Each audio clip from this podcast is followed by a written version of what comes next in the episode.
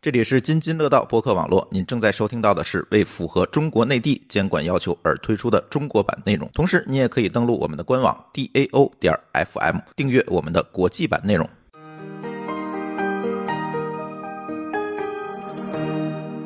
各位听友，大家好！哎，这又是一期乱炖啊！这个这两期乱炖间隔的时间比较长。呃，上一期我们其实聊的是远程办公，呃，聊了一期乱炖。但是很多朋友跟我说，哎，你这个乱炖不够乱呐！这这为什么你这个上期乱炖就聊了一个话题？呃，上期也说了，这个疫情期间其实 IT 方面的话题大家都歇班嘛，其实没有特别多，所以就结合疫情给大家聊聊这个远程办公。那这期我们开始恢复啊，呃，恢恢复那个乱乱的乱炖啊。今天跟我一起录音的有三位同学啊，首先是老高，大家好，还有某高老师，大家好，还有舒淇。大家好，哎，呃，这期我们四个人给给大家录音啊，呃，怎么样？这个老高，你那边疫情有没有缓解？什么时候开始上班啊？我在北京，呃，因为我们的办公室实际上是在民居里边，所以现在是进不去的，所以我们可能得等着彻底恢复才能再复工，就是才能在一块儿上班了。对，就本就本身其实如果只是维维持工作的话，那在家其实也没有问也没有问题，我觉得这样挺好的。嗯，对，其实现在挺好的，我觉得。某个老师，你那儿怎么样？我听说你那儿比较惨啊。嗯、我这儿对我这儿，我现在还是在家里远程办公，因为我其实跟这个我的团队都在香港嘛，我到哪儿办公其实都是跟香港人在一起，所以我也没有着急到办公室去，就现在还在家里远程呢，感觉一个多月没出门了，都白了啊。白了好 啊，头发白了，头的头发白了愁的。呃，其实舒淇他们也是一直在远程办公是吧？嗯，对我感觉我每就每个礼拜最大的这个娱乐项目就是周末可以出门买趟菜，好吧，就是跟疯疯了。每天晚上就是下了班八六六点多，如果有快递的话，我会。非常主动的去取快递，出去看看天。呃，不过有好消息啊，还是有好消息的。今天武汉零确诊了啊，零确诊，零新增，零疑似。对，嗯啊，三零了啊。呃，看起来春天马上就要到了。外面的花儿都开了。嗯嗨，我说疫情的春天。嗯嗯，今天看到这个新闻啊，第一个是武汉，呃，基本上哎零确诊了，其余的就是消化这些还没有出院的同学们了。第二个，其实很多其他的现在已经连续很多天没有新增确诊了，剩下的就都是那种对输入的了，就是逃难回来的了。对，对，境外的这个事儿现在成了大事儿了。嗯，海外现在很很不乐观，很不乐观。对对对，所以这个疫情期间啊，我这边也是堆了一堆节目要录。这个很多的咱们的嘉宾，有原来的嘉宾，有这个新的嘉宾。其实，在节前我们就一直开始想聊，要聊节目，包括我们有一些有台，其实都约了。但是这个堆了一堆啊，我估计啊，这疫情呃结束之后，我要环游一下全国，来回巡演录节目了哈。然后其实还有几个事儿啊，就是咱那个蓝海之下的那位嘉宾张瑞，呃，他写了一本书，其实咱们的听友也特别惦记，呃，就是说你这个书什么时候出啊？本来是说春节之后出，结果很遗憾啊，呃，显然印厂已经停工了。因为印厂这个他不着急复工，人家这个不是说什么着急的事儿，所以呢，到现在还没有复工，所以他这书还没有印出来。很多的朋友问我啊，张瑞那个书什么出什么时候出来？那我觉得可能得等正常工作，就是完全恢复正常之后了。然后他也想着大伙儿了，让我转告大伙儿，那个书一旦出来，马上就会通过咱这个渠道去送给听友或者卖给听友啊。到时候大家就期待一下吧，就是关于靖远舰的他那个考古的那个那个日志的出版，这个也是一件事儿。所以疫情期间呢，就像刚才我们聊的啊，这个 IT 界其实没有新闻，但是你说没有新闻吗？在后期其实也有呃很多的事情，我觉得今天可以聊。所以这期节目啊，我觉得我们几位主播可能会给大家聊一聊，在这个疫情期间，这些互联网企业的我这个标题叫“互联网企业的众生相”是吧？其实确实挺有意思的，大家出了很多奇奇怪怪的事情，然后也出了很多奇奇怪怪的行为。我们准备通过这期节目啊，来给大家乱炖一下，给大家盘点一下。嗯，但是这期节目我觉得，那天我把提纲发出来之后，我们听友就说了：“哎呀，你们这期节目得罪太多人了。”我一看也是，基本把 BAT 得罪齐了。嗯。所以大家这样吧，呃，那个先把我们的这个各种社交媒体先关注一圈啊。我不一定得罪了谁，谁给我封了啊？也许得罪了微信，微信把我封了；也许得罪了微博，微博把我封了。所以大家都关注上啊。呃，我们的微信是啊，津津乐道博客，大家在公众号里搜就行。我们微博呢也叫津津乐道博客，我们的 Twitter 也叫津津乐道博客啊，大家就。哎，看哪个顺眼就多关注几个吧。我确实有点害怕这期节目可能会被封啊。嗯，第一个话题啊，呃，其实这个话题呢是在二月二十三号出现的，其实已经是我们录上一期乱炖之后了，所以就一直没有聊上。呃，什么事儿呢？威盟这个公司的数据库被程序员。删了，我们就姑且叫做程序员吧。其实他是运维还是程序员，其实我也不知道。哎，就被技术人员给删了，应该是运维，应该对对是运维。嗯，对对。现在反正运维写代码，咱就姑且叫做技术人员吧。啊，给删了。呃，其实威盟呢是一家从事这个智能商业生态的互联网企业，这是他自己官网上说的啊。呃，其实呢，我觉得简单来说吧，咱说人话，其实就是给商家提供在微信上开店啊这一类的服务，就是算是一个 SaaS 平台吧，面向这种商家企业来来提供微信上的这种开店啊，这个电子商务啊这类的服务。然后二月二十三号晚上又突然说了，这不是他说的，是好多的这个商家发朋友圈我们看到的，说这个服务停了。呃，这个时候就传出来很多消息，说这个威盟啊。程序员删库跑路了，就出了这么一件事儿。我我我想那个问问老高啊，你看到这个消息的时候，第一反应是什么？我想的是怎么善后。你已经想好善后了，你没有想为什么善后？就是是吗？就就就是，我觉得这时候你先面对的是怎么去善后，对吧？再说怎么去找原因，说为什么会被删库。但我看了一眼，说我当时看的时候好像已经已经是出了公出了公告，就是说是因为这个，反正好像他当好像他最早的公告里是没有写，好像那时候当时还不知道是什么原因。啊，后来再出的公告里边也没有提，但就是说好像说在腾讯云的协助下，对数据进行了恢复，历时差不多六天七天，对吧？然后有一个公一一个公布的一个赔付方案，对吧？然后还说说总共赔付一点五亿，一这其中一亿是公司出，对，五千万是是高管出，但这个事儿我是不太信的。你明白吧？对，但是我 我个人觉得这个里边，嗯嗯，我个人觉得这个里边有就有些所谓的这种话就有有点比较高调了，就是可能说确实这事儿有点打脸，对吧？可能想出一些高姿态的话呢，给自己拉一拉。但是我觉得确实这种三库的事儿呢，你确实其实挺难避免的。你觉得很难避免是吗？就是你可能说，你就再有各种备份方案，那可能你差的说，你至少可能会差几分钟、一个小时的数据，对吧？当年 GitHub 还是谁，当时也是说是有对，呃，GitHub 当时也是好像是丢了一一一些，但并不多，他们的数据可能还算是比较及时备份的，可能是按小时有备份，对吧？就有这种增量，那就会好很多，对吧？那但是他们这个可能会，比如丢个一天。都是有可有可能的，而且你那你想啊，是开店的这种订单记这个记录就更麻更麻烦了，对吧？我再捋一下这个事情啊，其实是这个二十三号他公布自己被删库，其实他没有一开始没有公布被删库，他说自己出现故障，但是纷纷就传言了，其实是被删库了。就像现在呃之前其实有个事情，就是我们记得在之前什么值得买还是哪个公司，就是一顿这个服务一停也是疯传被删库。其实当时我没有信这件事情，我觉得可能又是一个技术故障之类的。哎，正好这个疫情期间哈，这个。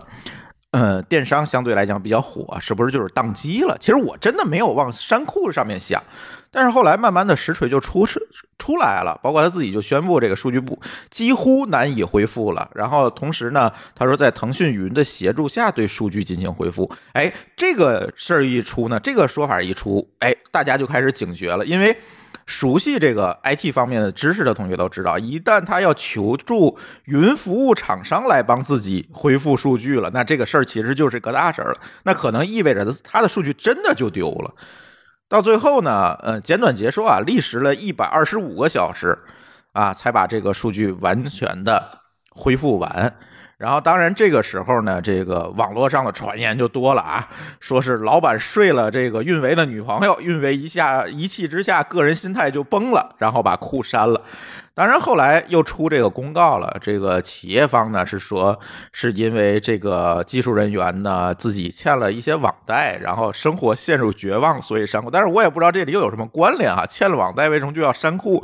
其实我也没明白这件事儿，是因为山路库能进去，然后可以躲这个债吗？不知道。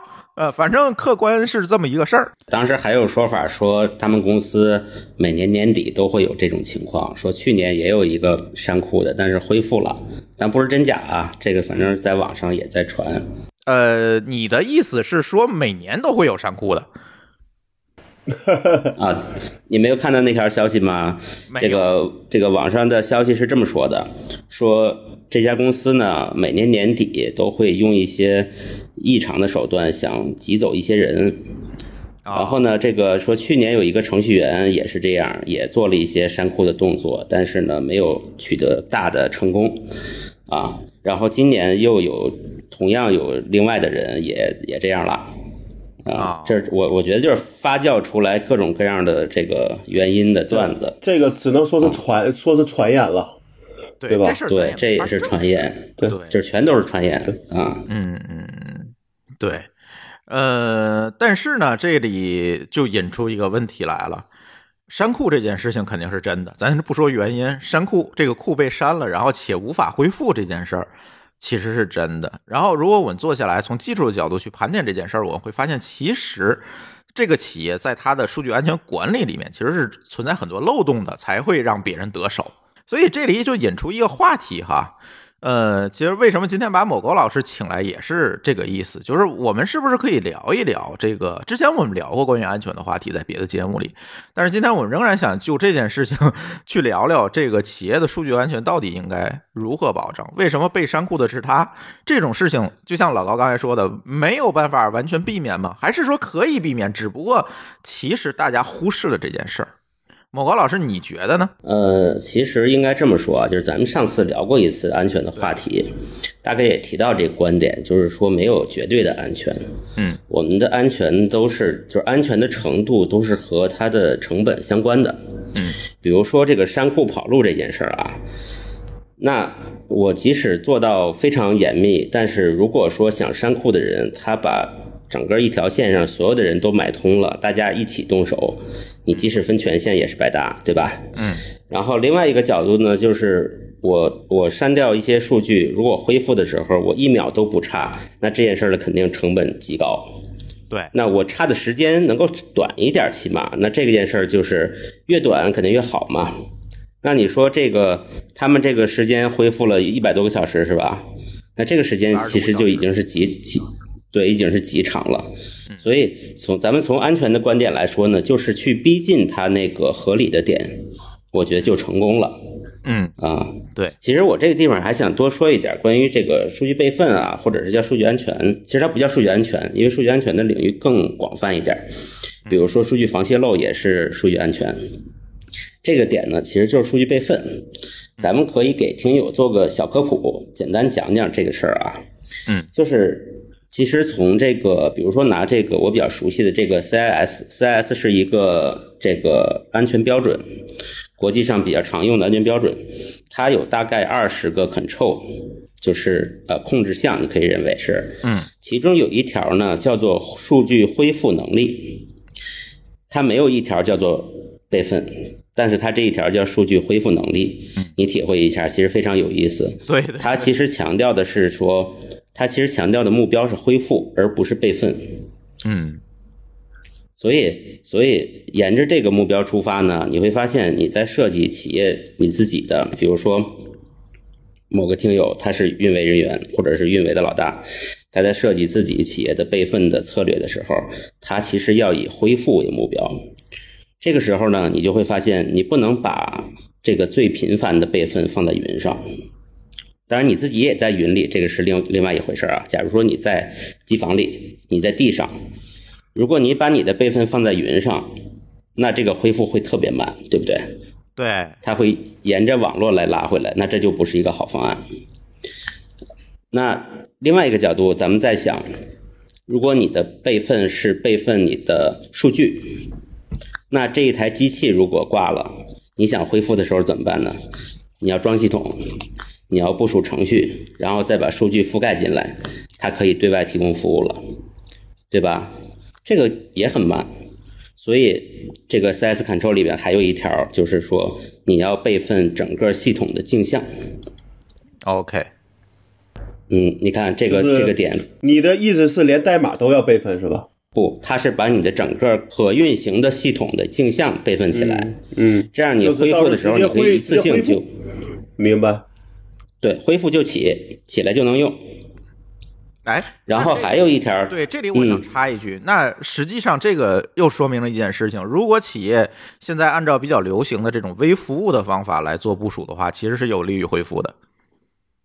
对，没错，因为它是一个一个小镜像嘛。对，嗯，然后这个里边还有最有意思一条，就是我这样这次特别就是一出这个事儿，我就想到那一条了。是怎么想？那一条是描述起来很绕，就是简单的说，它的描述是这样的：他说你的所有的备份的副本里边，至少有一个不能跟其他的在一个连续地址上，啊，也不能被系统所调用。嗯这事儿说起来有点绕啊，但你你就可以这么想，就是说，比如说咱们咱们形象一点儿，说家里你有一台笔记本电脑，然后你有两个备份的硬盘来做 Time Machine，对吧？如果你把这两台 Time Machine 放在一个桌子上，这个桌子翻了，两台全掉地下了，就摔了，同时摔了。你 对，就是异那地冷备份是吧？对你不能把它放在连续的地方。然后呢，第二是不能把它让让系统可以调用到它。你可以延伸一点，就是说谁负责备份，这是肯定有一个角色，不管是程序还是人，对吧？对，那一定同时你要保证说，负责备份这个人不可以去删那个备份，对，就是不可以去删那个备备好的备份。对，其实这次就是威盟就犯了这个错误嘛，就是一删全删了嘛，这个人权限太大了。对，就是说我负责备的人和负责保管的人一定是独立的两个人。嗯，其实就是我说的这个异地冷备份，对吧？对，然后至于说，其实比如说我们备份的有个所谓的呃 GFS，就是 grandfather son 之类的，就是为了它其实的目标是为了缩短我我宕机了和恢复回来这个所谓的回档的时间不要太长。这些事儿其实都不在这个这个安全规范或者是安全的这个这个标准里边。嗯，安全标准写的其实它写的特别粗，你执行的时候落地的时候有各种各样的不同办法。但是刚才我说的那几个呢，反而是我们日常在看到各个至少在互联网公司，大家考虑的不是特别多，对吧？比如说，对，大家加备份好像，尤其是互联网公司，我我看到很多 case 是说，大家觉得高可用，比如说我一个服务器有好多个实例，好多个副本在线上，对吧？他认为高可用就不需要 back 不需要备份了，所以嗯，这其实就是个问题，对吧？对，因为你高可用了，你你你发布一个程序或者做一个数据改动是无意的，但是把所有东西同时破坏了，你可能回也回不来了，所以它其实还是需要有一个备份在。嗯。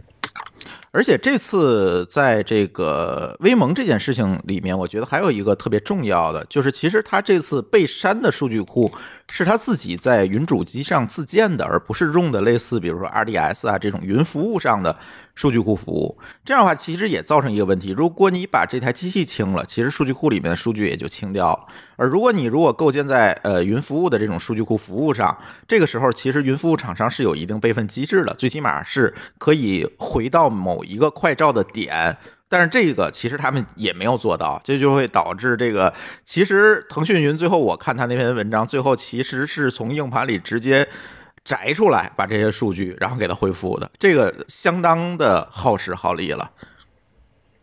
对，这个成本就很高了。嗯，你像比如说我们把硬盘无意中破坏了，你要恢复数据，可能要按照收钱了，对不对？对。对这个成本和时间代价是非常高的，所以他花了一百二十五个小时才把这个所有的事情搞定。还好啊，嗯，我看了一下，应该是全都恢复了，所以这个结果还是蛮好。但是呢，付出了多大的代价，包括他商誉上的损失，其实我觉得这个的事情咱就没法算了。对，就是我不知道他的系统里面有没有交易相关的东西，应该是有的吧？有，应该有，应该有。好像商品订单支付记这个记录都在里边。嗯，所以其实这个我觉得能给行业敲警钟啊。嗯，就是涉及到钱、涉及到用户隐私这些东西，都是特别高危的东西。对，不管是不管是我们防泄漏也好，还是备份也好，还是所谓的这个业务连续性的各种方案也好，一定要做齐了。这个东西不是说给给谁看的，就这个东西如果没有个人信息，没有跟钱相关的，谁会偷啊？对吧？对，你要这么说也对。呃，其实我是觉得，在这件事情里，呃，就像刚才某个老师说的，确实给这个企业敲了一个警钟。最近我也见很多企业，就是如如果你仔细去评估和衡量它这个备份机制和这个安全保护措施的话，基本我觉得所有的人给我的答复就是：先把它做出来，咱再说，行吗？我觉得这个这个思路是特别危险的。其实有一个观点，就是所谓的。技术债的问题，你会发现这个技术债务，别管是代码上的还是运维上的，这个债务一旦欠下去，你其实将来是很难再还清的，这是一个很大的问题。比如说，这个公司说，现在咱们先不关注这事儿，咱先往下搞。我相信威盟在当时干这件事情的时候，一定也是这么想的，咱先往下搞。但是搞下去，你会发现在回来还这个债的时候。其实是越来越难的。其实你这么想，这个可能就是一个真正的 CTO 的价值所在。对，就是说你你能判断说在什么时间去还债，嗯，对，而不是拖延症，对吧？我倒觉得不一不一定是拖延，而是说你说的 CTO 其实只是一个开发部经理。就一直在在承接的产品部门的各种需求，哪有时间做技术部门该做的事儿啊？其实老高说这个就是就是 CTO，事实上他没有在做 CTO 该做的事情嘛。对对，就是开发部经理嘛，对吧？他还有各各种客观原因，比如说你招不到合适的人，对吧？或者说，呃，有些地方呢，下边人觉得没问题了，对吧？你上边人被怎么说？没有真正看到问问题所在。对吧？这种也都是有可能的。还有一种可能就是你没有那么多钱去做这种备份啊，各种方案。多说一句，就是像像我刚才说的这个安全的事儿，那个这个 CS 一共二十个大项，一百七十七个，一百七十多个小项。你说它其实就是需求，特别简单，它就是说你要做什么要做什么。嗯，但是大多数的，比如说呃我。我觉得是这样啊，就是我们大多数的这个互联网公司的 CTO 们，可能甚至连需求对这个需求都没有概念。他当然不无法判断说我什么时候开始做，对吧？对。如果说你你知道说有一百七十多条需求放在这儿，然后你去评估也 OK，但你就不知道有这些需求的话，你怎么做？那其实不是个拖延的问题。对，是。呃，这个应该叫呃叫信息安全基准是吧？这个名词。呃，其实它是信息安全的，叫做呃规，叫做呃标准，安全标准。对它这个安全标准呢，在在一个企业里怎么用呢？它会拿标准来来去做评估，然后来设定你企业的安全基线。这个安全基线其实就是就是说你的企业核对每一个标准你做到什么程度了。嗯然后呢，你拉一条线，说我能接受的到哪儿，那不行的呢，你就加强，呃，超过的呢，你就先放着，蛮简单的，对不对？对，但是很多人不知道，真的不知道。哎，对，这其实是最大的问题。嗯，我倒觉得他不一定是不知道，而是存的是侥幸心理。老高这个解释也对，就是他因为有侥幸心理，所以他也不关注这方面的东西，总想我先把这事儿干了再说。而且你被三库跑路这个事儿，其实严格上讲也是这种，呃，怎么说，就是这种意外了，对吧？你可以算是人祸，但也不会天天出。如果这种事儿，比如说像你说你一年来一回，那可能第二次你就会被事件驱动。所以像安全类的事儿，很多的情况下都是四动，都是事件驱动。出了事儿，大家想说，哎，我这个地方不行，我要加强，对吧？但是你要想是说让他主动去想这事儿，我能不能不犯错？可能你这个 CATO 不一定能说服 CEO 能愿意出这个钱、出这个人力的，对对吧？对，而且在这里呢，还要提醒大家一点啊，尤其我们做技术的啊，当 CTO 的、做做技术负责人的，一定要关注一件事儿，就是网络安全法可正式的实施了。如果是因为你的问题导致了你不尽职、不称职，或者是你公司没有去做合规的事情，比如现在合规事情很多啊，不管是不不只只是什么公安备案啊、网信备案，还有很多，比如说计算机安全等级表保护标准啊，这个一扯又多了。如果你没有做这些事情，一旦你的系统出问题，实锤这些东西泄露了，还不是丢了是吧？丢了都好说，泄露了，你可是要有刑事责任的。这个其实很多人都没有意识到，就是我问了很多人都说：“哎呦，我不知道这事儿，还有刑事责任是吧？”不知道。我我觉得今天听我们节目的同学里面，可能是会有很多的这个技术团队的 leader 啊，甚至是 CTO。我觉得你回去是不是可以把这个网络安全法先明白过来，然后呢，哎，再说别的，看看你们有什么债务。怎么讲呢？就是我觉得啊，我们国内的这个安全圈子或者互联网公司，可能对合规这件事儿会有一点儿抵触情绪。哎，就是就是就是大家总会觉得，哦，我安全就是找漏洞，就是防黑客，然后合规呢，其实就是做做呃做 paperwork，做就是做个认证，就是写文档对吧？做个认来证，做认证，嗯，拿个证儿。但其实呢，不是这样的，就是其实所有的安全的建设工作，咱不说这种事件驱动的这个对抗哈，就是说建设类的工作，其实这个所谓的合规的规，就是一个大需求。嗯，只不过我们在落地的时候是做筛选、做过滤，按照我现在的现有的企业发展状况，还有我有多少钱来评估，说我哪条做哪条不做，做到什么程度。所以它俩是同一回事儿，只不过呢，在在这个之上，又有很多行业的或者是这种政府的标准，就是准入的标准。比如说，你的系统里边如果要存信用卡、信用卡数据，嗯，那你就要有过一个叫做 PCI 的一个合规的标准。嗯就是如果这个你没过，卡组织是不会给你认证，你是不能存的。嗯然后，如果你要你要存一些，比如说病人的病历资料，那北美还有一个我忘记叫什么 HA 什么的一个标准，那这些是这是必须的 HAI 什么什么的吧，是吧？，HAP 什么的我忘记了啊。对对，嗯，它这都是行业标准些。这些对然后标志在美国的公司上是经常能看得到的。对，而且美国非常多，就是它不同的行业，只要涉及到呃敏感的，它会有自己的标准。但是，这些标准大同小异，可能都差不太多。然后呢，咱们国内呢，其实现在只有一个等保，嗯你可以认为等保二级、三级、四级，它是呃三个程度不同的三个标准，但是其实它是差不多的。呃，怎么讲呢？等保其实相对于美国的这些标准来说，还是比较粗糙的。就是，呃，你可以这么想：如果我只按照等保过了等保三级，其实我的安全基线并没有达到一个特别好的状态。你还是要去考虑说，我还要额外的做一些建设，可能这个也是会让大家大多数从业者会认为合规和安全是个独立的事儿。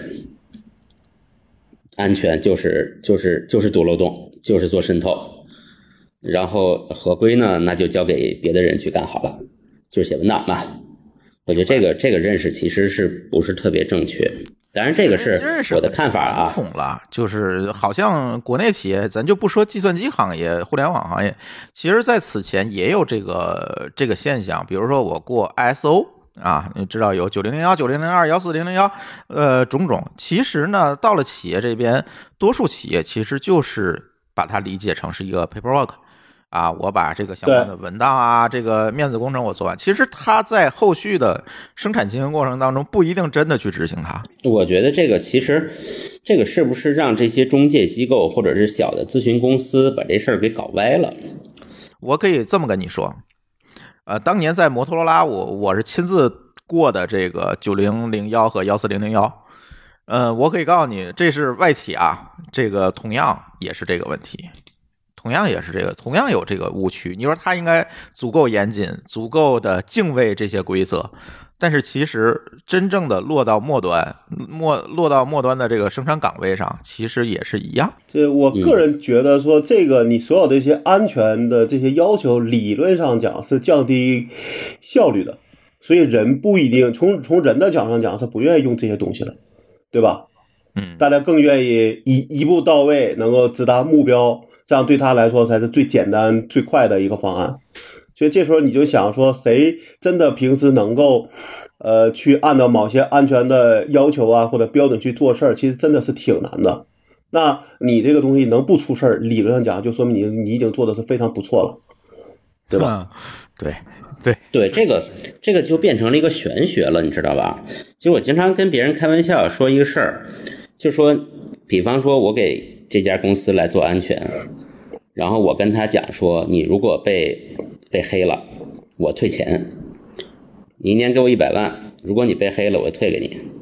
然后我呢，什么事儿都不干，我就在这赌，赌你一年没人黑你。你这个跟老中医赌生男生女一样啊？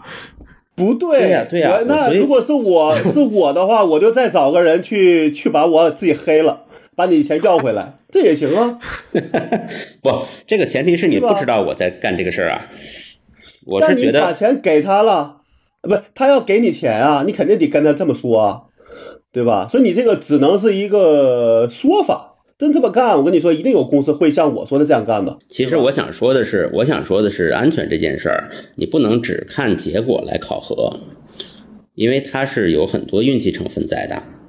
就像刚才说的，咱们咱们拉回到备份这个事儿来说啊，你说我一年这个备份没用上，那这备份就没价值吗？备份的这个标准里边还有一条，就是我要持续的对备份介质做测试。就比如说我备份到磁带里或者是硬盘里，我可能几天就要看一次它有没有坏。那你说这个这个测出来了，到底是测出来问题好还是测不出问题好呢？嗯，所以我觉得不能看这个这个你这件事有没有用上，或者是你有没有被人黑进来，来来当做这件事有没有价值的标准。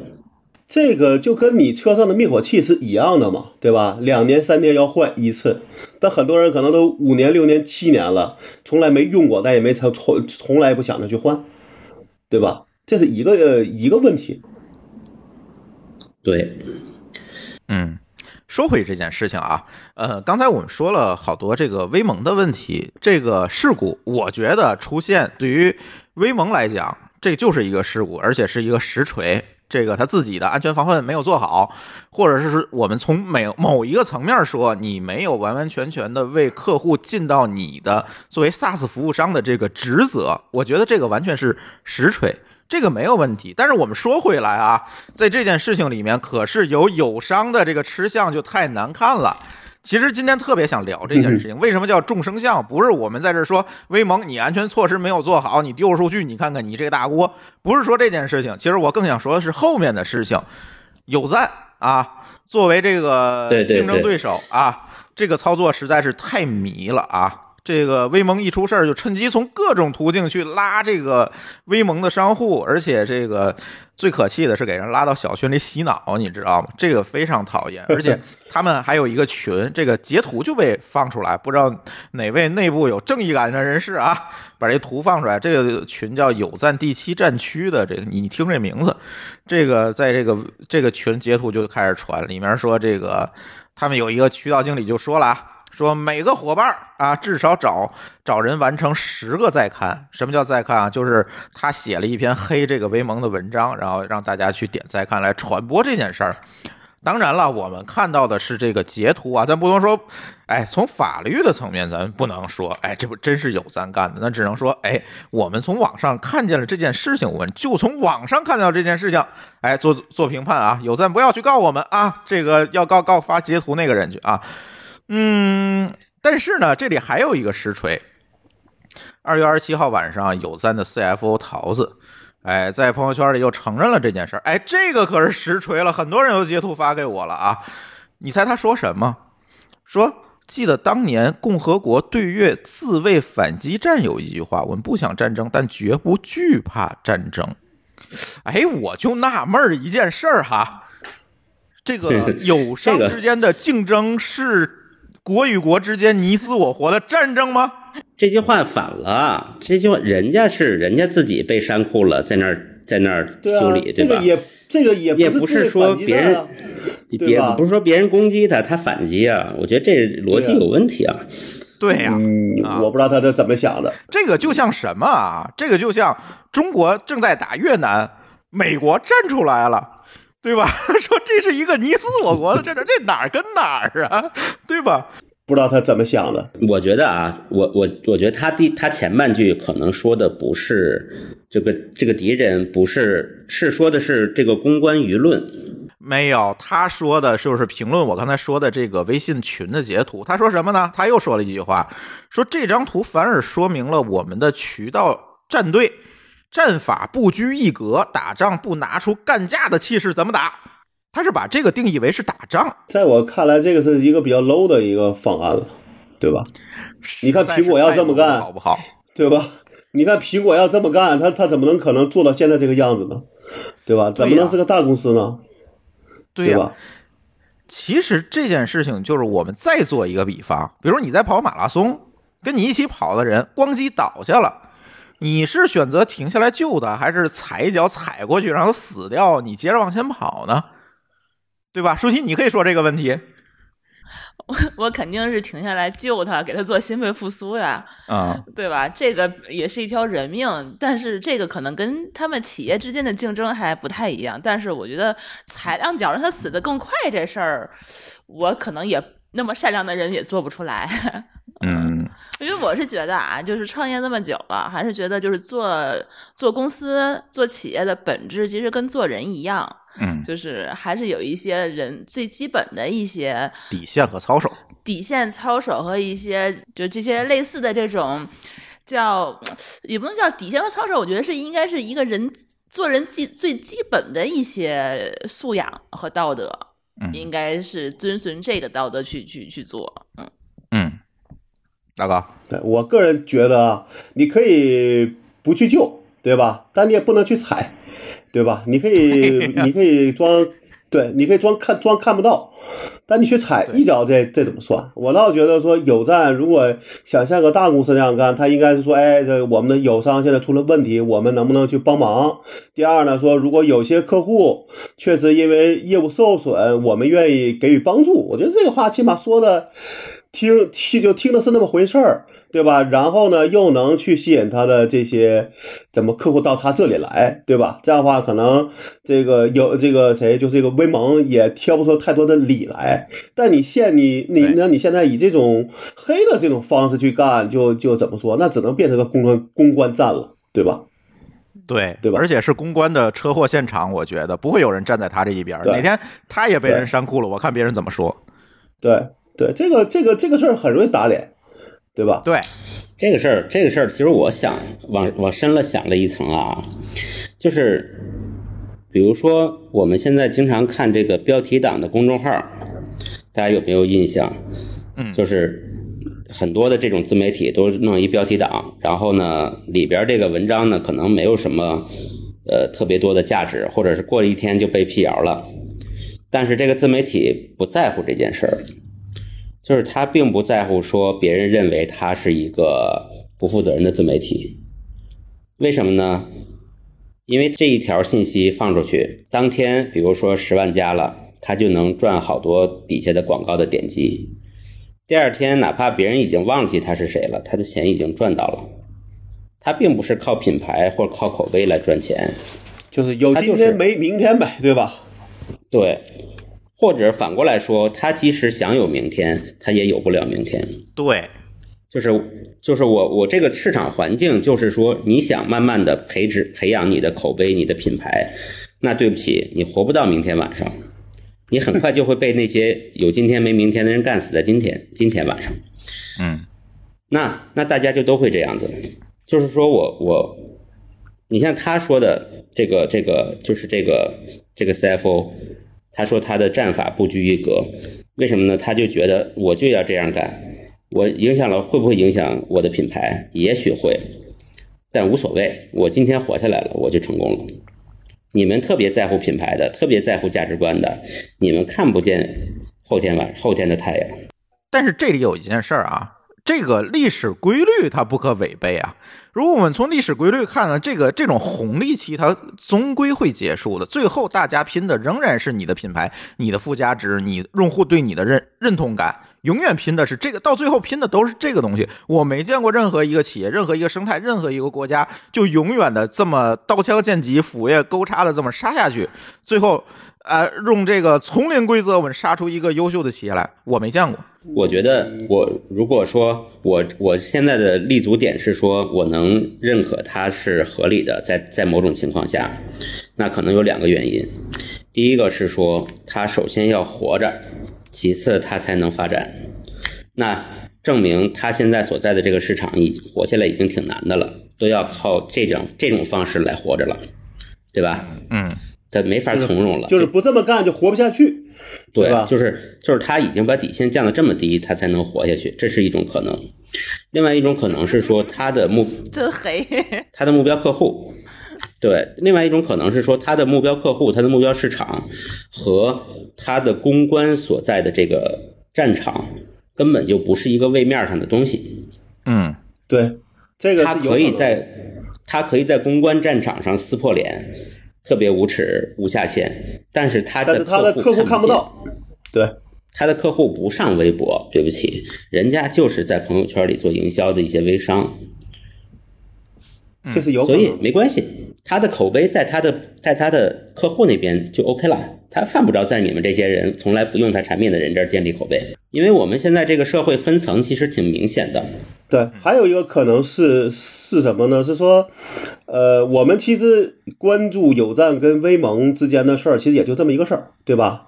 但你要拉长了，比如说看那是不是两三年前，是不是大家的公关战也是这么干的？那就是说有赞这么干，那就太平常了，对吧？嗯，对吧？对就说明这事儿是平常呢，现在只不过是是司空见惯，只是这事儿因为这个原因被放大了而已。嗯，但是无论如何，嗯我不认为这件事情是对的，而且呢，我是嗯认为啊，对，这件事儿价值观实在是堪忧。如果你的价值观，嗯公司价值观就是这样，我不得不怀疑，将来用户遇到事儿了，你会不会直接这套玩法、这套思路奔着用户去了？甩嘛，甩就甩锅嘛，对吧？利益都是他的，锅都是别人的，对吧？对，如果我作为这一个用户，我是没法选这样的公司的，我不敢。这这个事儿其实咱们只能叫做隔岸观火，其实你也不知道到底这个行业里边是不是已经把下限拉到这么低了。是这样，咱说下一个话题啊，对，下一个话题更有意思。这个，呃，其实我们上次聊远程办公的时候，其实我单独拎出来说过这个事儿，就是现在我们津津乐道的远程办公用的是飞书。然后呢，其实这期节目播出去之后的飞书第二天就找我来了，说：“哎，多谢你们推荐。这”这而且这飞书三个员工都找过咱们。对，然后呢，这个搞得我压力也很大，我我觉得我不敢说别人坏话了，你知道吗？呃，但是没关系啊，其实今天说的并不是飞书的坏话哈，其实是这样啊，在二月二十八号下午，微信把微书的飞书的域名给封了，也就是我如果想从微信里分享飞书的，比如日程、呃文档、这个通讯录这些东西，这个相关的页面就会显示啊。因为飞书网页包含诱导分享、关注等诱导行为，被多人投诉而停止访问。哎，呃，飞书当然进行申诉了。三个小时之后呢，这个微信官方也没有给任何的回复和理由说明，但是会把这个页面变成了长按网址复制，就像大家在那个微信里打开淘宝的链接那那种那那种这个现象，然后来访问。嗯，而且最重要的是，不仅仅封了 URL，封了域名，而且呢，在没有任何通知的情况下。微信把 API 接口向飞书关闭了，就是比如说我通过微信来登录飞书的这个功能没有了，就把 API 关了。即便是人家诱导分享，但是这跟我登录的 API 又有什么关系呢？这这这个就说不说不通了，是吧？而且没有分没有办法分享二维码、名片啊、会议链接啊这些东西到微信。呃，显示什么呢？显示由于当前分享的应用未获得分享。权限，所以不能分享，等于就把 API 关了嘛。飞书说了啊，进行了自查，但是没有发现任何诱导分享或者违反微信相关规则的行为。这件事情呢，我可以粗暴的来证明一下，因为飞书我们用的还比较早哈，最起码在这件事情之前我们就用了，我没有从飞书的 App 里发现任何。诱导分享的嫌疑，人家并没有说什么东西你要分享到微信才能怎么样，没有，我是没见过。别管网页版还是呃电脑版还是 App 版，我从来没有见过这种诱导。我不知道微信这个理由哪来的。而且呢，最重要的是二十二十八号这个有媒体就报道了，呃，这个很巧啊，你看二十八号封的是吧？二二十八号有媒体报道，飞书推出了飞书会议这个独立 App。对标的是什么？对标的是腾讯会议这个 app，对吧？然后很巧合的就被封，咱只能说是巧合啊，咱不能说微信是诚心的啊。我没有说啊，很巧合，上午发这消息，下午就被封了。哎，然后呢，最重要的是这些东西都不在什么，因为最多是这个两个公司之间的争争论，是吧？你说我诱导了，我没诱导，这个是两个公司之间的事儿，但是。最倒霉的这个躺枪的是三十六氪，为什么呢？三十六氪把这个事实啊做了一个报道，然后呢，腾讯就告诉三十六氪，你要发这篇文章啊，我就封你的账号，封你的公众号。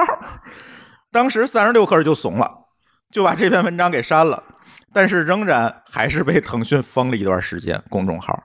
你说这人家一个媒体公司报了一个客观事实。你微信就出来封人家，我觉得这件事情是不是有点过分了？当然了啊，倒霉的不是飞书一个啊，呃，钉钉也没幸免啊。钉钉啊，做了一个这个健康码的功能，就是咱那防疫那健康码啊，在钉钉上得也被封了。就是我在微信上打不开这健康码。当然了，这个就关乎大局了，是吧？防疫的这个大局，这媒体就关注了。解怎么样？解封了，这个事情很奇怪吧？有点说，这事儿是他有有有有点说不过去了，对吧？就因为这这这个疫情，咱们抗疫现在咱是一个大型的政治正确现场。对吧？对，咱现在这个优先于一切。这个事儿真的不是说不过去啊，这特别微信是吧？特别微信，特别微信，对比微博还微信。嗯，当然有人说啊，你用人家的渠道获客，自然会被封杀。因为？你借了人家的道，宣传你的 app，或者是提高你 app 的这个这个应用体验，你自然会被封杀。我倒是觉得这说说法不对哈。微信什么体量？微信现在那天我们也说了，是一个国民级的应用。你已经很难让别的产品绕开你来传达啊消息。你说我发一个飞书的链接，我发给别人，你说我不通过微信发，难道我发条短信吗？或者我反过来说，当年如果运营商把短信的端口给你微信封了，你有，你别说没有微信了，你连 QQ 都不会，今天都不会有了。不是啊，我我觉得说，对吗？你说这个叫利用别人的渠道获客，那你把渠道关了不就完了吗？你把这些功能都关了不就完了吗？对吧？你就这个联合工具不就挺好的吗？对啊，你定向的封吧？是几个意思啊？对吧？你说这种好像是跟你竞争比较激烈，你就封人家，这个其其实你是说不过去的，对吧？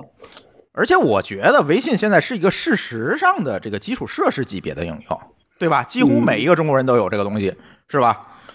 所以我觉得这算不算滥用垄垄断地位呢？这件事儿，我不知道。这个我记得前前几天咱们在群里不是发过那个就关于反垄断法的那个事儿嘛，对吧？嗯那个是我我觉得是确实在国内这种大规就大型的这种互联网公司对于这种垄断行为的事儿，就是或或者叫滥用垄，它应该叫滥用垄断地位，对吧？对吧？其实你垄断没那没问题，但你滥用垄断地位是有问题的。那实际上是在我看来说，如果如果是我来看，我觉得这个其实就是已经是滥用垄断地位了，对吧？对吧？对如果说人家没有真的去诱导分享这种情况下，那你去把人家就给封掉，那这种其实就是滥用垄断地位了，对吧？嗯，对，嗯，嗯，在中国呀，有反垄断。以下几秒内容因审查原因已被删除，直到毕生结束。出现这种判定几乎是没存在过，没有存在过。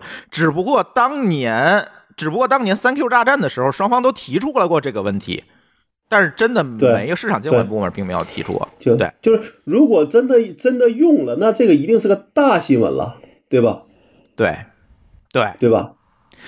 但现在，比如说前几天，我看好像有人传了一个新闻，说谷歌在要求说，用它的谷歌 TV 的还那还是它的这些产品的厂商是不能为竞争对手去去合去合作的，对吧？嗯，对吧？对，但我觉得这个呢，理就理论上只那只能是说你谈判的一个方案，而且不影响用户的使用。但现在这种情况就是说，你发一个淘宝链接，你根本就很麻很麻烦，我还得去复制粘贴，再打开浏浏浏览器去看，这对用户是有影响的，对吧？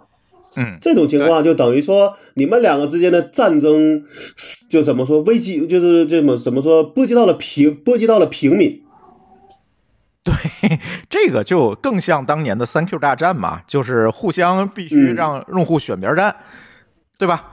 二选一，二选一。对其实当年当年三 Q 大战的时候，三六零还是挺强的，它在这个 PC 桌面的渗透率特别高，对，但它仍然输了，对不对？那到现在，微信可能是当时 QQ 的又是几倍、十倍的力量。那么现在没有任何一个能像三 Q 大战一样能俩人至少打平手，平手个一段时间都没呃。有。我觉得唯一的可能就得是谷歌这个级别和苹果这个级别能威胁到微信了，对吧？就是操作系统级别能威胁到微信了。嗯，对，但是操作系统或者是硬件本身。或者是手机厂商吧，或者说，所以我是觉得这个还是那句话，互联网是什么？我们去发明互联网，我们去做互联网的时候，这互联网本身是开放的，大家可以通过超链接，通过呃各种开放的协议互相连在一起。但是现在变成了什么？现在变成各大公司拿着自己的应用啊，割地圈人，你所有内容都不要出我的生态，甚至搜索引擎也不能被搜索到，都在我这个生态里玩啊！你们哪儿也不要去，这对吗？我觉得这不对，我觉得真实的违反了叫什么互联网能做这件互联网这件事，或者叫做互联网的初心。这个事儿非常危险。其实你无论从哪个角度去看，你该做的事情是什么？你该做的事情还是服务于用户，而不是服务于你的垄断地位。但是往往现在，尤其国内的这些互联网，其实国外也有这个问题，我们先暂且不提啊。国咱就今天就说微信这些互联网公司，国内的互联网公司，你去看看哪一个干的不是这件事儿？而且我觉得微信是带了一个坏头，做了一个坏的示范。啊，张小龙说我们要克制啊，这个马化腾三 Q 大战之后也改变了初衷，说我们不再做那个抄袭者，是吧？这都是他们当时许下的东西。但是到了今天呢，你会看是他不抄了，是因为大伙儿都不得不在你的生态上做事儿了，是吧？那我觉得咱们是不是？以下几秒内容因审查原因已被删除，直到毕生结束。对，至少要让这些大的互联网公司要收敛一些，对吧？不要觉得说上面就没人能够跟他们抗衡了，也就这么一个。希望说大家能够在做一些决做一些决定的时候，稍微要想一想，你这个决定背后会不会有其他的一些风险，对吧？垄断是不可能靠市场的力量解决的，对，对，所以一定是这个时候，不管是政府还是怎么样，公权力是要介入才行。对呀、这个才是关键。但是我们的，哎，这件事情又说回来了。如果说我们有多了个平台，多了很多应用，这个互联网真变成开放，呃，其实内容监管这件事情就变成了一个难题了。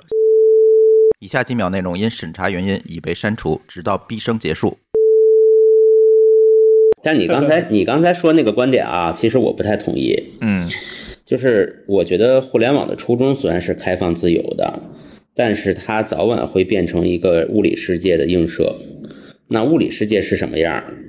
对，物理世界是什么样，它就应该是什么样。对，这个我也对不同意。这个你说的是什么问题？你说的就是互联网被互联网基础设施被管道化的问题，就是大家利用这个互联网做的其实是自己的事儿。这个是没有问题的，就是我们认为呃赛博空间其实是一个现实空间的一个映射，它迟早会变成一样，这个没有问题。对但是问题是在于，这个没有问题如果在一个嗯现实世界中，所有的有一个公司把所有的物资资源全垄断了，只能从我这儿买，你不乖，我就不卖给你的公司。那在现实当中，这个公司会发生什么事情？不不不，我觉得我们说的是说要有反垄断法，这个反垄断法既在线下要能用起来，在网上也能用起来，就完了嘛，对吧？啊，对，对。以下几秒内容因审查原因已被删除，直到毕生结束。线下因为可能没有这么容易垄断的领域，所以反垄断法的意义没有那么大，对吧？呃，也不是，对吧是都法。以下几秒内容因审查原因已被删除，直到毕生结束。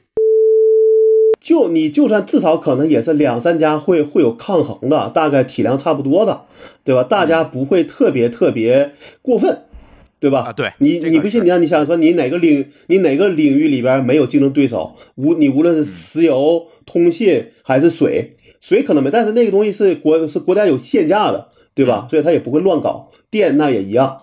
但是在相对民营的这个里边，那你基基本上来那来说，你很难做到。我说我全国我的我的我的市场占有率百分之九十，对吧？这是可能你做不到的，对吧？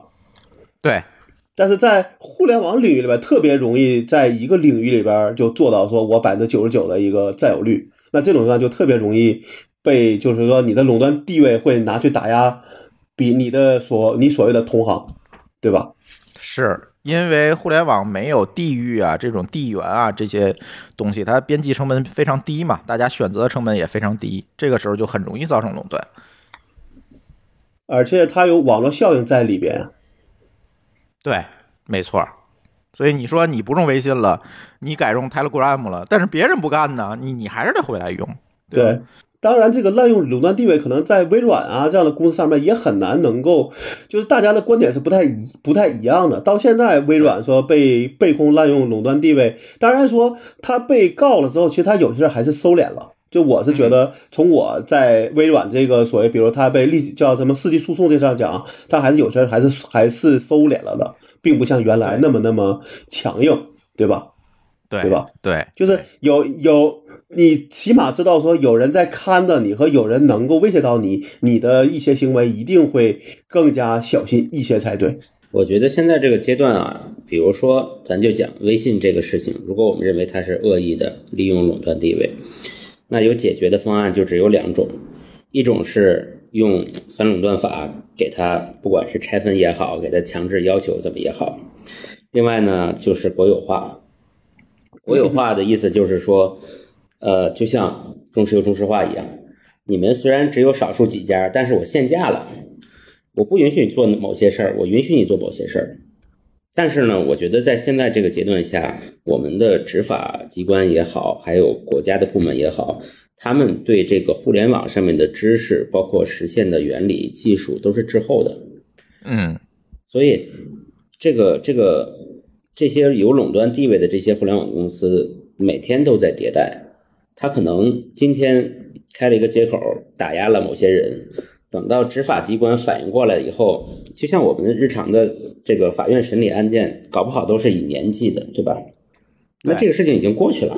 嗯就像现在为什么互联网不怕告，对吧？我我先赚了一年的钱，明年我败诉了无所谓，我这个我我这公司业务早就变了，那这败诉我就关，我就拿这个当年做别的事情。当年微软也是这个这个态这个态这个态度，就是他我第一个我有钱，第二个我有律师，我可以穷尽所有的法律手段，对吧？来为自己辩护。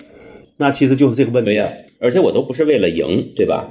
我只要拖过一年两年，他我就赢。其实我就赢。拖了就够了。对对，对，哎呀，所所以这件事情，我觉得我们在这讨论其实无解。我倒是觉得这件事情应还是应该回到法律的框架里。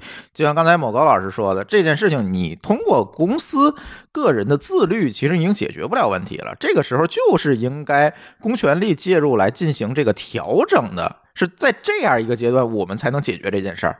否则的话，这个公司永远会无限的大起来。当然，我的当然百分之百的不同意说要收归国有这件事儿，但是收归国有这件事儿，那大家就都别玩了，是吧？我也我也不同意。你就会极大的去打压这个社会上的这种创新的这这种力量，这个肯定不能干，对吧？这个我们要说那，能说一堆，但是节目播不了了，对吧？但是呢，呃如果我们借助反垄断法，借助现行的法律法规，我们来对它进行一些制衡，我倒是觉得是必须也是应该要做的。其实我倒觉得像像微信这个，就是强制他要求说你不能以各种名义去做限做限做限制就够了，对吧？你就是能做到说你能互联互通就没问题，对吧？你打开淘宝但是微信连接，嗯，没毛病，但是微？信说了，你是因为诱导分享，你违规了我才封的，那你怎么办？但你看他他这个之后不也改了措辞吗？嗯，对吧？其实，那你这么想吧，他改了措辞，那其实他复制淘宝这事儿，他又怎么解释淘宝这个问这个问题？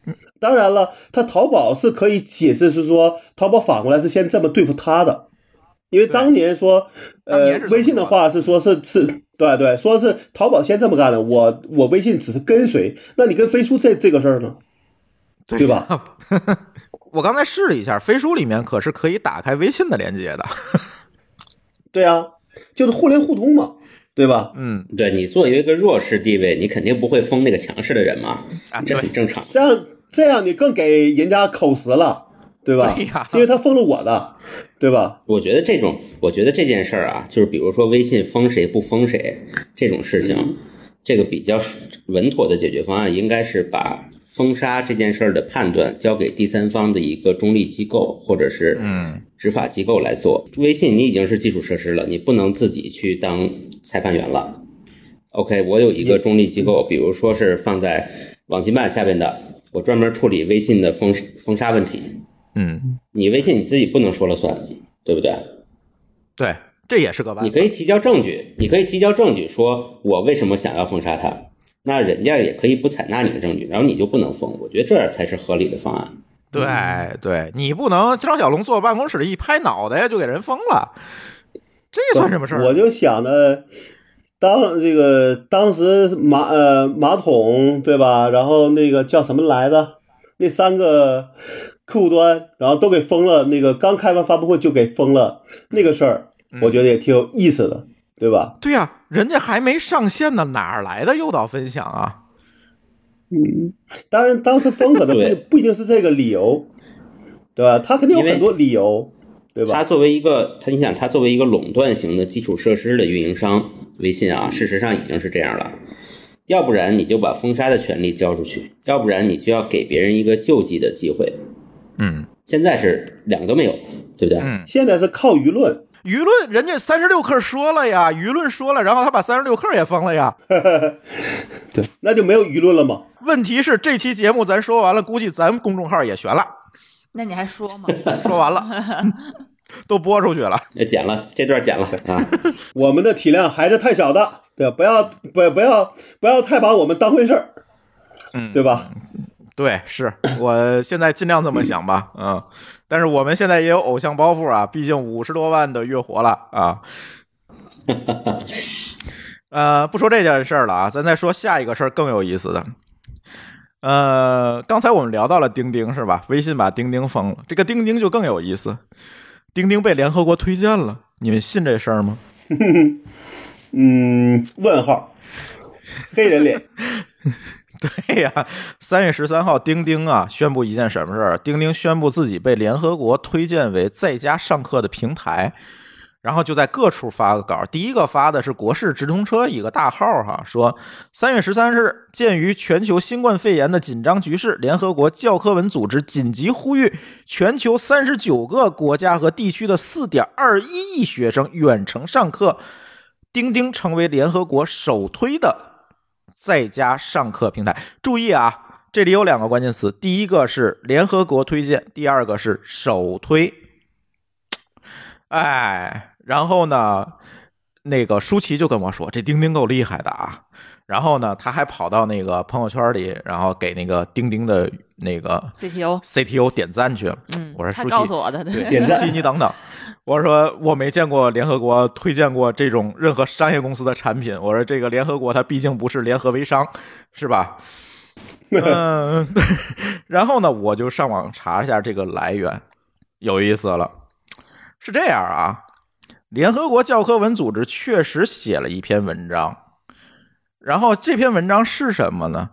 这篇文章是他推荐了一些支持在线视频交流的协作平台，他是把它列出来了，说，哎，你看啊，现在有疫情，大家可以选择这些平台来进行远程办公或授课，推了多少个呢？五十九个，哎，不是首推，也不是唯五十九个。钉钉呢，也不是首选，但是为什么钉钉说自己是首选呢？因为它第一个字母是 D，人家是按字母排序的，所以它排在最前面。哦，A 没有，阿里应该出一个。还 对，他应该叫阿里巴巴钉钉。对对对。然后呢，人家就是把，而且下面还说了，说如果你是这样厂商，也可以告诉我，我也把你列进来。然后还说了这么一句话。然后这个我们不懂英语。对这个网页地址呢，我会贴在 show note 里，大家自己自己进去点去吧。联合国教科文组织的官网。哎，所以我说，你看舒淇这个事儿，我说皮裤套棉裤，它必定有缘故吧。这个过度营销 这件事儿，哎呀，阿里不是干了第第一次了，他这个也不是最后一次。呃，而且呢，你看啊，最重要的是什么？这个列表里不仅中国的公司只有钉钉啊，飞书和 Zoom 也在里面。Zoom 败在了 Z 上，对，Zoom 败在了 Z 上，知道吗？飞书败在了 F 上。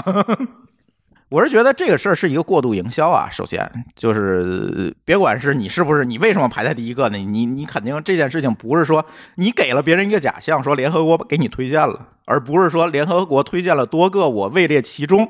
你不是这么说的。而且最重要的是，飞书和 Zoom 人家也没有大张旗鼓把这件事情拿出来说，只有你跑这碰瓷儿，碰瓷儿先碰碰牛逼了，碰到联合国去了。这个 我觉得就吃相不太好看，我个人认为不太好看。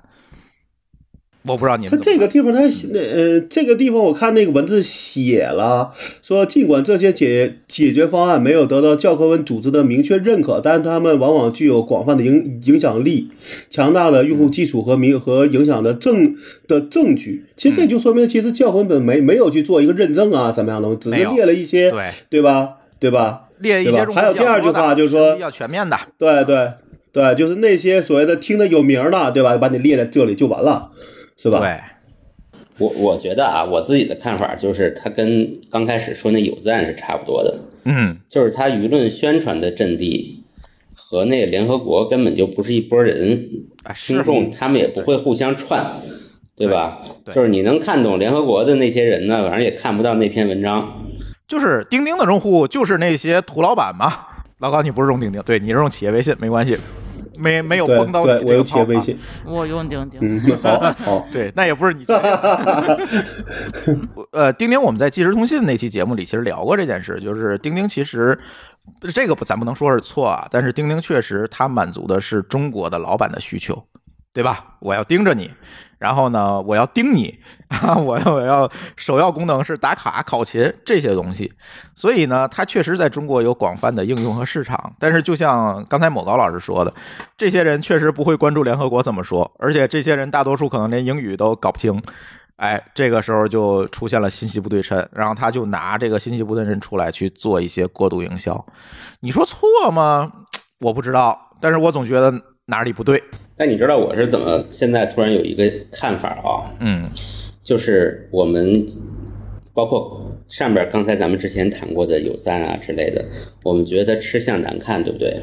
嗯那其实在，其实反面或者是侧面在说明这个市场真的很难，它所在的市场一定是特别艰难的一个市场。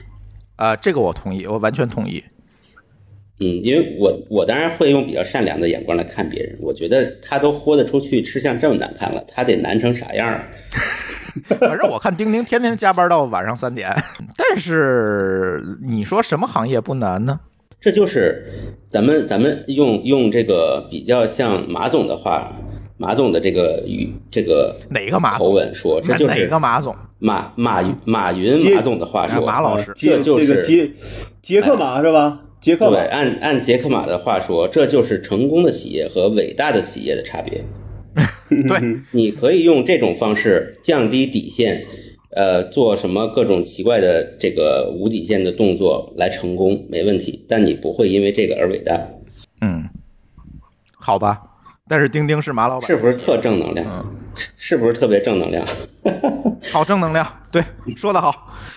嗯，但是总结起来啊，我觉得这次疫情确实我们看到了好多的机会，是吧？比如说呃，远程办公、远程协同、在线医疗，别管他们是不是真的赚到钱了，但是大家慢慢的去关注它了。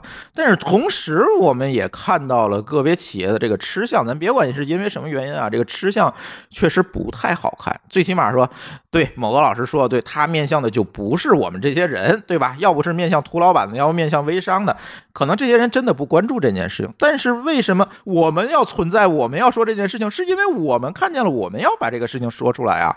对吧？那在这个时候，我们就会发现，在过去的这个流量红利的这个背景之下，大家形成一个什么东西？形成了一个思维定式。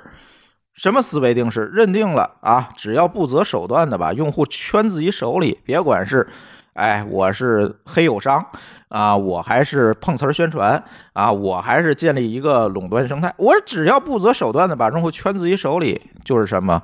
就像某高老师说的，哎，我就是一个成功的公司，对吧？但是问题新常态来了，这个在我们在节目里也无数次聊过。你就不觉得你的公众形象、品牌、用户对你的看法这些东西变得更更加重要了吗？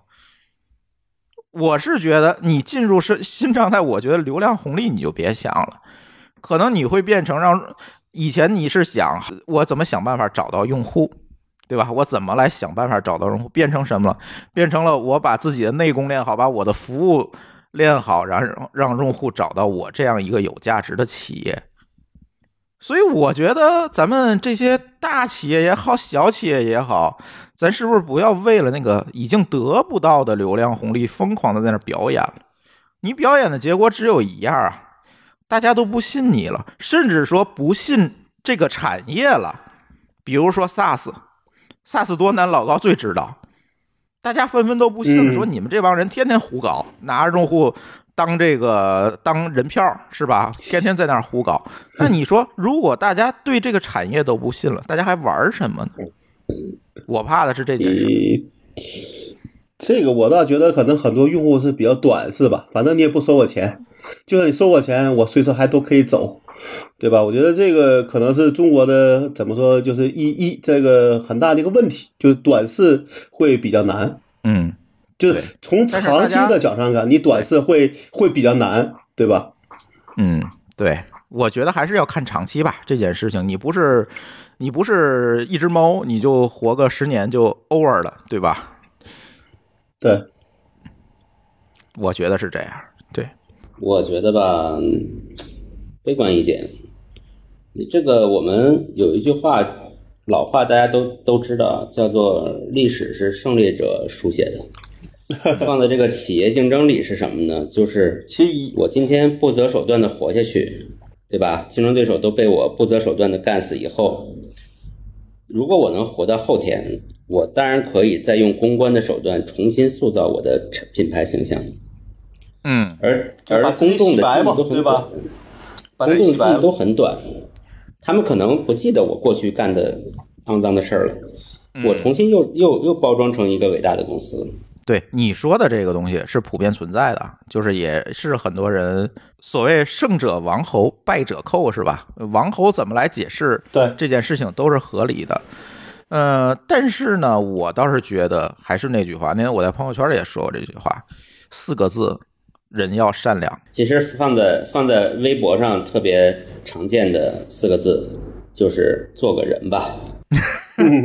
对做个人这么难了是吧？对，历史虽然是胜利者书写的，但是希特勒他也是必定会被拿下的。归纳一下，就是我们不管就我们，因为不管别的公司怎么样，我们自己还是要稍微有一点理想主义的。嗯，我觉得这是能让我们每天能够保持旺盛的呃斗志，或者是比较乐观的精神的一个必备的东西。呃，我倒是觉得历史可能是由理想主义者书写的。呃，我觉得历史是由理想主义者推动的，嗯，但是不一定是理想主义者书写的。对，那也不是懒人推动世界吗？嗨，好吧，不扯这越说越事儿了，沉重了。呃，不扯这事儿了，不扯这事儿了。怎么越说越越越说越凝重了呢？对呀、这这嗯太讨厌了，你们，嗯，你们这期节目说的我都不好播了，你知道吗？咱聊最后一个话题，聊点开心的啊，比特币暴跌了，嗯，真 好吧，这这个这叫开心的话题。呃，开心开心，呃因为我没有比特币啊。嗨，我有啊，你从开心的角不对，从开心的角度上讲，你可以买得起了，对吧？呃也对，你还是买不起，还是挺贵的。原来你更买不起，那不现在你能相对能买得起了吗？对吧？呃，其实是这样，就是很多听友，这是点题的啊，很多听友说朱老板，你给我聊聊比特币吧，到底怎么着啊？呃，三千块钱的时候你让买的，现在是涨了，但是现在跌到那个五千了，你你是不是得让我卖了呀？哎呀，这个问题不太好回答呀。咱先说个事实吧，三月十二号呢，比特币暴跌啊，从七千九百美金跌到了四千八百美金，最低点呢到了 三千八百美金。确实是挺低的，就是几乎是当年那个就是最低的时候，就是一八年的时候最低的时候那个点了。嗯、大伙儿就晕了，你知道吗？这个比特币他妈不是爆，这叫什么避险资产嘛？怎么这样了？之前可是这个世界越不安定，它可越涨啊。今年怎么着跟着美股，美股是熔断了四次了哈。你看我提纲里写还是三次了，昨天咱又见证历史了四次了。嗯，黄金其实也在跟巴菲特一个见识，对对？吧？跟巴菲特一个见一个见识，多好！对，黄金也在下跌，黄金可是传统的避险资产啊，黄金也在跌。但背后是什么？大家就纳闷了。哎，怎么什么东西都在跌？我到底应该买什么？嗯、其实这个事情背后啊，它咱就没有办法用通常的这个理论去解释这件事。这个背后其实就是，当然了，很多人说这个桥水崩盘啊啊，这这这些东西背后是是有一些金融金融这个操作上的问题。但是我倒是觉得，咱如果简单来看，其实就是大家都缺钱了，就是大家要把这个资产换成现金了。其实就是这么一件事儿，这叫什么叫流动性危机哈？大家都在换现钱，都在换美金，所以你会发现，不仅是那个什么跌了，不仅是股票啊乱七八糟跌了，这个汇率也在跌，是吧？都是这样。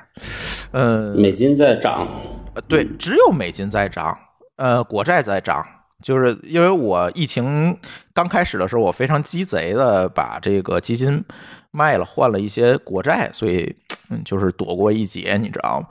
但是呢，其实背后还是这个流动性危机，没有办法。就很多朋友说：“哎呀，朱老板，现在我买点啥好啊？”我说：“你还是买点猪肉去吧，就是 啥好吃吃点啥吧。”我觉得 嗯吃点好的，啊，就这个先先看看吧，因为我真的没建议，因为这个市场状况天天我们见证历史，其实真的已经超出我们的认知了。巴菲特就见过一次，我们见了四次，是吧？所以，我们经历的熔断只比巴菲特少一次了。你说这种情况下，你问我什么东西值得投资，我真不知道，我自己都不知道，对吧？所以我觉得大家还是谨慎投资，留柴过冬。我觉得这话就是说现金现现金为王，对吧？对，现金为王，呃，还得看是什么现金，这个咱就不细说了哈。所以回到这个比特币这件事儿，好多人问我比特币还会跌吗？我是觉得啊，我有几个观点，大家可以但听无妨，但是不一定对哈，不构成投资建议啊。首先啊，这个比特币的这个保值增值其实是相对的。为什么是相对的？其实比特币本身面临的问题也挺大的，它没有使用场景。你说我有比特币能干什么用？它其实并不能干什么用，它就是一个稀缺的电子数据，是吧？它就是稀缺，也就是存量少，存量一定，它要不是存量少，存量一定，所以它炒作价值其实高于实际的使用场景，这跟当年郁金香是一样的哈。嗯，所以炒作如果是这个市场主基调，且炒作确实是市场的主基主基调，这些年哈。在这种情况下，其实一切都可能。这次踩踏性下跌啊，三月二十二号到十三号这个踩踏性下跌，其实也不仅仅因为是刚才我说的流动性危机啊等等这些问题，不单纯是因为，其实还有那个美国在整顿这个 OTC，就是场外交易的这些市场，其实有很多原因构成了这个踩踏。但是呢，我觉得如果这个市场的主基调是炒作，那么一点风吹草动就会带来这个。疯狂下跌，而且你知道这个比特币这个东西没有熔断，你知道它跌多少它就是多少，这特别可怕，一天它能跌到零。这个事儿，大家如果你没有一颗坚强的神经，我觉得还是算了，是吧？别别别搞这事儿。嗯，当然了啊，这刚才说的是悲观的啊，但是乐观的呢，也可以跟大家说说，暴跌之后，其实我们今天看到比特币价格这几天已经开始逐渐的上涨了哈。为什么它会上涨？不是说大家慢慢的建立信心了，是因为它的价格已经低于价值了。这怎么说？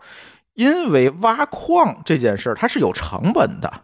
现在如果你的币价已经低于挖矿成本，这个时候它一定会上涨，这不会出现这个长期的成本倒挂。现在咱就举例子啊，说小蚁 S 十九 Pro 那个矿机挖矿成本大概每个比特币的成本。是三千一百五十美元，那天跌到三千八，为什么快速的就弹上弹上去了？我觉得就是这一点，而且这个成本还是说最便宜的电价的情况下，但是有的地方电价更贵一点，而且关键五月份比特币还有一次产量减半，就是以前咱举个例子啊，这个不一定准啊，不一定对啊，以前一个小时出一个比特币，现在两个小时才能出一个比特币，它产量减半了，这个时候。当然，我们不能这么算。但是我，如果我们大体来算的话，减半之后，这个成本理论上啊，我们说理论上可能就会翻一倍，因为它减了一半嘛，它就会翻一倍，也就是会到六千三百美金左右。也就是长期看，在今年长期看，它这个价格很难长期低于六千三到七千美金，所以它会涨回来。所以大家除了恐慌以外，可能还要理性的去算这个账。我们知道这个东西它价格永远围绕价值上下浮动吧，这个是啊初中学的东西是吧？在比特币这个领域，同样也是这个道理。它永远是它不会偏离太多，它也不会，更不可能出现长期的成本倒挂，这不可能。当然，这只这这就就是价格分析啊，它不是投资建议。好多人说这这这个我是不是在抄底？我告诉你，第一次熔断的，就是前两天这今年的第一次熔断的时候，就有人问我要不要抄底美股啊？我说你别抄到腰上吧。果然，哥们儿 抄底去了，然后现在在哭。这 你说怎么办？这个这现在这个恐慌，其实大家可以非常显著的看出来，这个这种市场的恐慌情绪的恐慌。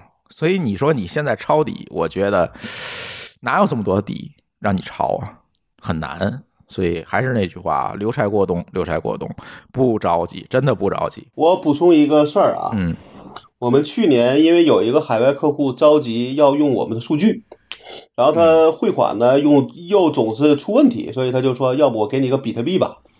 然后我同事说就行啊，然后我们说行，那给呗，对吧？反正你按照价格给，给了之后我们就扔在那儿了，说也没管，因为我们平时也并不用。然后那时候我同我同事可能觉得说，哎，这给个比特币还挺好，因为万一有增值空间呢。因为他给你一万美金和给你一个价值一万美金的比特币，其实也也可能说你比特币万一你能涨到一万五一万五千美金呢，对吧？对，但就前几天这个三月十二号之后，突然想起这事儿，说他妈的这玩意儿还是还是不能用比特币来买啊。啊、对你当时要是换了也就换了，你当时要不换这个事儿，就你就是一个延展的这风险嘛。对对对对对。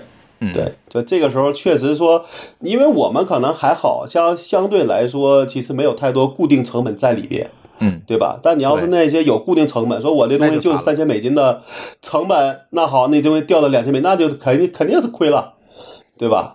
对这个事儿就是这样吧。反正最近呢，经济确实不太好，这个大家都在恐慌哈。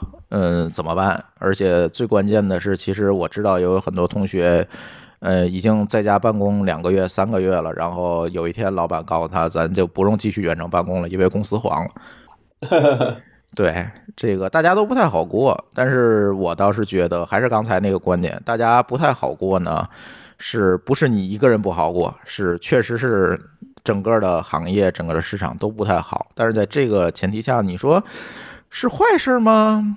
我有点站着说话不腰疼，但是我总觉得可能我们不能完完全全的把这个这个过程归结于坏事儿。我是觉得没有任何一个经济体，没有任何一个国家，没有任何一个人能一直往上走，翻倍的往往上这个 GDP 往上涨，不太可能。它总有这个曲终人散的时候。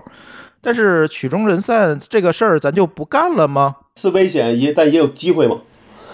没错，我是觉得这是一个挺好的一个洗牌的机会哈，就是还是那句话，慢慢的靠红利、靠运气过活的公司可能会被洗出去，更多的机会会留给真正的踏实做事的人和团队。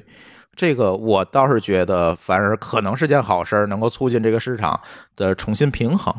嗯，大家且看吧。呃。钟南山院士说，六月份全球疫情就差不多了。呃，基于他上次预测，三月中旬中国疫情就差不多了，这个事儿准了。呃，我也相信六月他说的六月份全球疫情差不多这件事可能也行，对吧？那我们且看吧，先龟缩这几个月，我们看看未来到底是怎么样子。好处是在于，我现在突然发现，我加一箱油只需要二百多块钱了。嗯，这个油价降降了，好像很多人都在夸。嗯，油价呢，它到底是因还是果？我觉得这件事情要 要要拿出来分析。但是因为咱毕竟不是一个经济学的这个节目哈，这个我们回头可以留给有台慢慢的去分析吧。呃，因为本身这次美股的这个踩大，其实跟这个沙特和俄罗斯的这个呃调低这个油价，其实也有很大的关系。对，所以不太好说。就是现在是以。是一个混乱状态，还是那句话，是一个混乱状况。咱不要在这个混乱状况里面变成被踩踏的那个人，我觉得这个才是最关键的。嗯，我就想起来，我看见油价很低，想出去加油，发现车都没电了。这个挺有意思。对你太不小心了，我一个礼拜要开出去转一圈，就怕这事儿。嗯，现在咱们的油价里面绝大多数是税了，油其实不占什么比例的，所以你加那箱油实际上加的是一箱税，所以大家就那个什么，趁着油价低多加点油吧。然后那天还说一个梗，说哎呀，咱不能叫这个车不能叫油箱了，师傅您这税箱可够大的啊，您来不来瓶人税宝啊？您您这车好省税，嗯。这个是好吧？依法纳税，建设祖国，然后送你油。哎，对，对，交税送油是吧？对，呃，行吧，反正我们这期乱炖呢也聊了将近两个小时了，然后，呃，这期节目呢主要还是跟大家聊一聊在这个疫情期间的，哎，互联网公司的众生相和我们的一些观点吧。呃，希望这些互联网公司听到不要把我们的账号封了哈。这个，但是也希望我们的听友哈，呃，多关注我们几个社交媒体的账号，省得我们真的被封了。这个我也拿不准主意，是吧？大家且听且珍惜啊。这个后期我们该剪就剪啊啊！哎，好你了，对，该剪这个主要是我也点有点于心不忍，人微信刚给咱捐了一堆的听友奖品，是吧？呃，就给人黑了一刀。但是这事实确实是事实，对吧？这这个确实，呃，也有点过分。还是那句话，确实也有点过分我。们我们还是尽量秉着事实，该说就说呗，对吧？嗯，对对吧对对而且我认为，好就是无论是好的公司还是伟大的公司，是能够承受得起批评的，对吧？老高，你非常正能量。行，那我们的这期节目呢，我们就聊到这里。呃呃，因为我们这个乱炖的节目，我觉得啊，后续可能我们就要恢复一个正常的更新了，比如每两周会更新一期。所以呢，大家也不用担心啊。那天好多朋友就问我，哎，你们乱炖是不是不更了？不是啊，不是啊，我我们还会继续更的，只不过前段时间真的互联网公司没什么新闻可以让我们聊，大家都都在关注疫情，是吧？后续呢，我觉得对哎，乱炖我们还会恢复哈，大家也不用担心。行，那我们这期节目就聊到这里，也欢迎大家关注我们后续的节目。我们下期节目再见，拜拜。再见。好，拜拜。感谢您收听本期节目，同时您也可以收听我们制作的更多播客节目《蓝海之下》《拼娃时代》《品质生活》和《科技先生》。在您收听的平台上直接搜索即可找到以上这些节目。我们鼓励以购买替代打赏。如果您觉得我们的节目对您有帮助，欢迎以购买周边产品的形式来支持我们。关注我们的微信公众号“津津乐道播客”，天津的津，欢乐的乐，道路的道，进入周边产品菜单购买即可。如果您愿意参与我们的讨论，可以加主播的微信号 d a o 幺六零三零幺，加入我们的听友群。